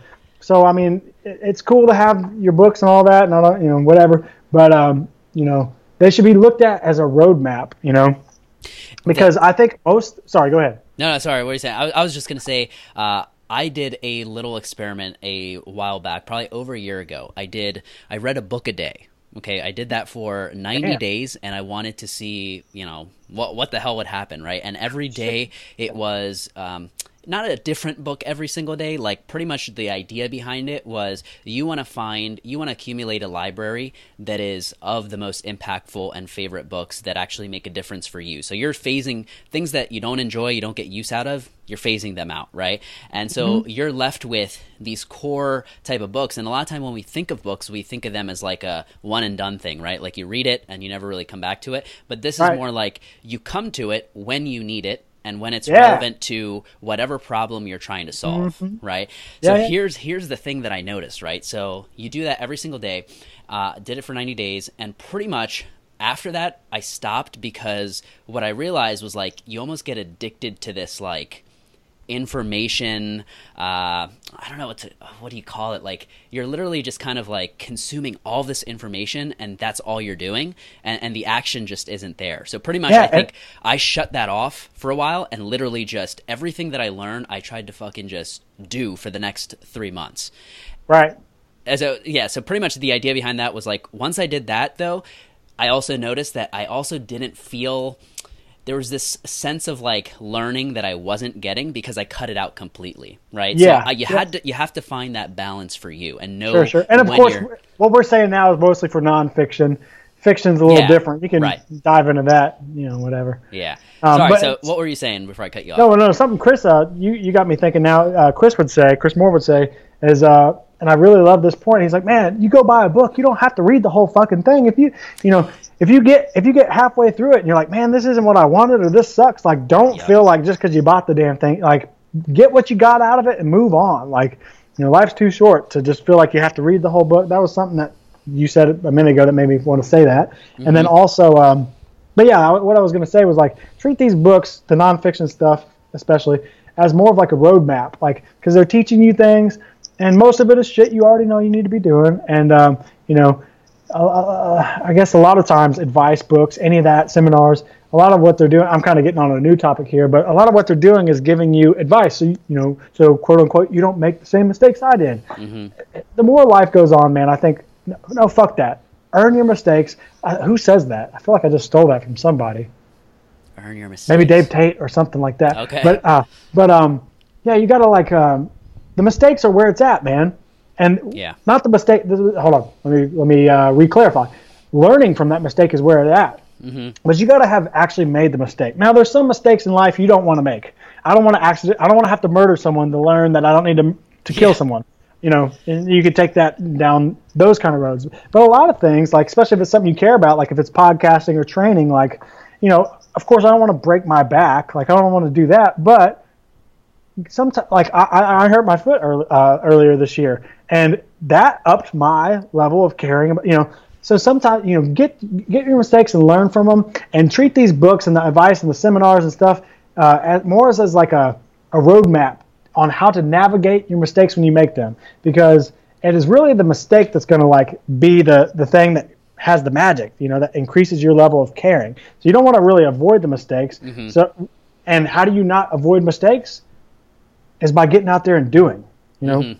you not just reading all the time, not just going to seminars all the time, not just taking more and more and more in. Go in there and do, do, do, do, do, do. Make up a make a mistake because that will happen. That's we're human. That's going right. to happen. You're not going to avoid that. And then hopefully some shit that you read somewhere, kind of, oh, that's what that's what I was. T- he was telling. He yep. warned me about this, and now you now you have a better insight on kind of like a big brother. Like okay, he, someone who cared about you, who's going to show you, you know, okay, now that you've done that, here's kind of. Whatever, man. I don't feel like I'm making any sense. I hope no, man. That's, hope someone's getting something out of this. That's a really, uh, really important point that I think we we encourage reading on this show, right? Like a lot of audiobooks and shit like that. But I think that that is a point that we definitely need to make. Is like, and I think I did it on the solo podcast that I did like two episodes ago. But it yeah. was pretty much that it, it has to be coupled with action. And and I've tried this myself, and I know when you go down that rabbit hole of just consumption, like. You'll know it. You know what I mean? You're hiding from yeah. doing the work that actually matters. Yeah. So uh, good thing that we touched on that. And the other thing, I it goes think back the, to self-awareness. Definitely. To be able to say, hey, man, I know, right now I am – when you're about to buy that other book, ask yourself, am I buying this because it's good, you know, because I need to, or do I already know what the fuck I need to be doing and I'm just looking for this to tell me again? Yeah. It's just taking that cliche, you know, the advice that sounds cliche and seeing it with a different lens depending on, you know, whatever it is you're solving. Yep. Good stuff, man. All right. Well, uh, let's see. What, uh, where can we support you, man? Like, where can we point people to? How can we support your journey? Yeah. So, uh, no longer with Shrugged, um, but I'm going to be doing my own stuff. So I set up uh, c t p cam dot com where I will have, uh, already have my first blog post that we've referenced one hundred thousand times now. Mm-hmm. Um, in that post, I give some advice. So if you're trying to podcast, um, uh, you know, go go read those tips. Um, hopefully they help. And then also in that same post is a gear list for what Shrugged used. So if you're curious on what Shrugged was using, uh, I, I put the links in there and everything. Um, And then also on that site, I'm going to have just my new videos. So you can always go watch my old work on the Shrugged YouTube channel. Um, I want to make it clear, though, that whatever's happening now is not me. So um, I keep getting messages about this, that, and that is not, that's not me. So, uh, but all my old work is on there. Um, and uh, there's there's a section called, if you go to the, if, if they keep it the same, um, C T P cams, where it's like my artsy videos and behind the scenes videos. And those are my favorite stuff. Yeah. Um, and then, um, but yeah, I'll, I'll be adding new stuff to my site. So right now I, I got a, my first video up, which is got a vlog. And then I also got a, a video I did for a CrossFit gym um, that we, uh, CrossFit Hit and Run, where we filmed Barbell Shrugged when it was back here in Memphis. It's the one that had the big gun gotcha. on, the, on the wall. So I filmed something for them. Uh, did it to uh, the Queen song bicycle. It's just people on the assault bike. So, you know, nice. that, that's the kind of stuff I like doing just for the fun of it. Wasn't yeah. paid, just having fun. And uh, so look for more of those. Um, I'm about to do freelance work. For, it seems like as soon as I announced I wasn't with Shrugged, everybody hit me up, which is really cool, but it's kind of a hard problem to have because it's like, oh, I want to work with, you know, so. yeah. Don't be surprised to see me doing some work with Tate Fletcher soon uh, from Caveman Coffee, uh, Travis Mash from, you know, right. best weightlifting team in the world right now. Um, Christmas Abbott, uh, Training Think Tank, where McG's at yeah. currently. Um, so, Zach Wald, Strength Ratio. I know he was on your show. Yeah. So I'm going to be all over the place, and uh, hopefully I'll, you'll see me do more stuff with more people. But all that stuff, whatever I end up doing, hopefully you can find on my site, or I'll be talking about it there. Um, and then I'm on Instagram, C T P Cam, Twitter. You can follow me on there, but, I mean, I'll go there just when I'm really fucking bored. I'm taking a really long dump, then I'll open Twitter. Um, and Facebook, of course, I, I just set up like a, man, it's so weird. Like I, I didn't ever have to have like a personal brand. I almost don't like it. I yeah. just, I'm so team oriented. I don't like the me, me, me stuff, but basically right now, um, I'll, I'll say this just because it is helping. Um, if you're listening to this kind of when it comes out recently, mm-hmm. um, right now I'm still going through like legal stuff with Shrugged, trying to sell my shares and get out of that, that whole deal. And so right now I'm not making any money except for the freelance work I'm taking. So I did set up a shop on my website where you can buy some shirts that just say Reign Supreme and Pimpinani, just little. Oh yeah, stuff. That's my favorite one line. Of them, one of them is a design that Chris Moore made for me, which is really special for me. Um, he actually made my glasses logo too. Nice. Um, but uh, I just set those up, and if you want to buy a shirt, that does help support me. You know, make sure that I always have a little cash in the bank. You know, it's not going to support my entire life, but it is helping. So right. if you're listening to this and you have bought a shirt, fucking thank you. And if you will buy a shirt in the future, I appreciate that too. So, but that's kind of what I got going on, man. Good stuff, man. So that's really exciting. You're doing more fle- freelance work. Uh, so now, you know, can gym owners or, you know, people who are interested in maybe, you know, getting you to edit videos or, or uh, just kind of, you know, inquiring about collaborating with you, is that is that something you're putting out there? Like, can people do that? Yeah. So right now I'm kind of booked up um, with all the people I just mentioned. Mm-hmm. Um, and I'm still waiting for this legal stuff to, to sure. get off my plate, so to speak, before I really start diving in. But I did put on my website, if you want to email me, my email address is on there, just subject line collaborate. Um, I have a feeling, I'll be honest, right now a lot of the responses that I'll probably likely have to give will be like, hey, I'm pretty t- you know, tied up right now, but as I get these jobs knocked out, I will need more jobs, right? So yeah. um, feel free to shoot me an email, and we can definitely talk, because I don't know where the future will take me, and I'm always game to uh, hear you out or offer advice. Um, you know, a lot of people have been asking just for, you know, hey, can you consult? Like, man, maybe I'm dumb. Maybe I should charge for consulting, but, man, I just think advice is free, and I'm, I'm happy to give it. Um, so if, you, if you're one of these people who just rather talk, like, if I have the time, like, I will talk to you, and if I don't have the time, I'll just try to help you out when I do. But right. um, I'm not gonna I'm not gonna do no consulting or anything like that, or not paid anyway. But right. um, so yeah, if you got questions, just hit me up, man. Good stuff, um, man. I'll tell you I'll tell you this. If if you're listening to this, I prefer not to have a Facebook message. Like okay. for some reason, I like Instagram. I'm pretty good on. Um, and then email for sure, but like, man, something about those Facebook messages, I just, I, I can't stand that they can see when you've seen. Ah, yeah, just, you're right, dude. I don't like that either. I, I, I hate it. And not because I don't want to answer you, but it's just because sometimes I'm doing shit and then yeah. I accidentally click it, and now you've seen it. Now it looks like I'm a dick because yep. I didn't answer you. It's like, no, man, I was doing something and I just happened, your thing just happened to come up, and now I, you know, so I prefer not to do that. I try to stay off the Facebook message. I right. will answer you. Just, just be cool if it's not right away. Yeah. Good stuff, man. Well, you know, good luck with, you know, everything you're doing. I can only see it leading to bigger and better things, man. You're you're on the right track. You're helping some awesome people, and I'm pretty excited to keep seeing what other work you put out there. Um, and yeah, man, I want to thank you for, you know, being fucking uh, vulnerable, having a conversation with me on this. That's one thing that, you know, uh, I've been trying to improve since, you know, day one. I'm still continually trying to improve that is, like you said, not making it an interview, but making it more of a conversation, right? Yeah. Just shooting the shit. We're just talking, um, and, and, and having that Joe Rogan flair to it. You know, I'm not there sure. yet. I'm not Joe Rogan, but it's something I'm definitely striving towards. And I think uh, this episode was a great way to uh, kind of capture that. Yeah. And I mean, and let me backtrack on that a little bit. When I, when you interview, you got to have questions. You can't, you, you also don't want to be the guy who just, uh, I, I got nowhere to go. Like, so it's not just all conversations, but the point being, like, uh, if you got a pendulum, swing it, swing it a little more towards the conversation way. But, you know, have your question, like you said, you were daydreaming about, so you were already golden, you know, right. You already kind of knew where you wanted to go. But uh, yeah, the point being, just don't be like nerdy. Uh, so tell me, Steve, uh, blah blah, and then like you just hold the mic to the other guy, like, and then you just come back, you don't acknowledge shit he just said, and you're like, all right, blah blah blah, and it's like, yeah. Right, right. I've, right. I've, I've seen some of that, and, and, and you know that, that that will not hold my attention anyway. So. Right.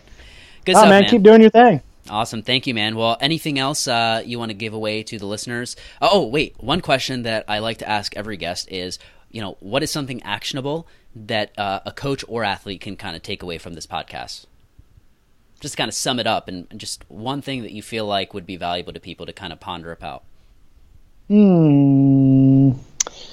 Uh, I guess self-awareness, you know? Yeah. I, so if you're doing something, man, just ask yourself uh, the hard questions sometimes, you know? If you are a coach, you know, um, and you're if you're not liking it, or you want to be somewhere else, or you want to do something else, kind of get, getting a, uh, a handle on kind of like who you are, mm-hmm. and being really honest with yourself. Because I don't, you know, and if you if you if you can't be honest with yourself, maybe like ask your closest friends, ask your, and then don't just take their word for it, but just get a kind of like a survey almost, and then just kind of see what people say. And but I, I feel like um, there's a there's some self awareness that needs to happen around mm-hmm. like anything you might want to do. And like I said earlier, it doesn't mean you can't do something. Like, you know, if you got enough hustle and drive, you can do whatever you want.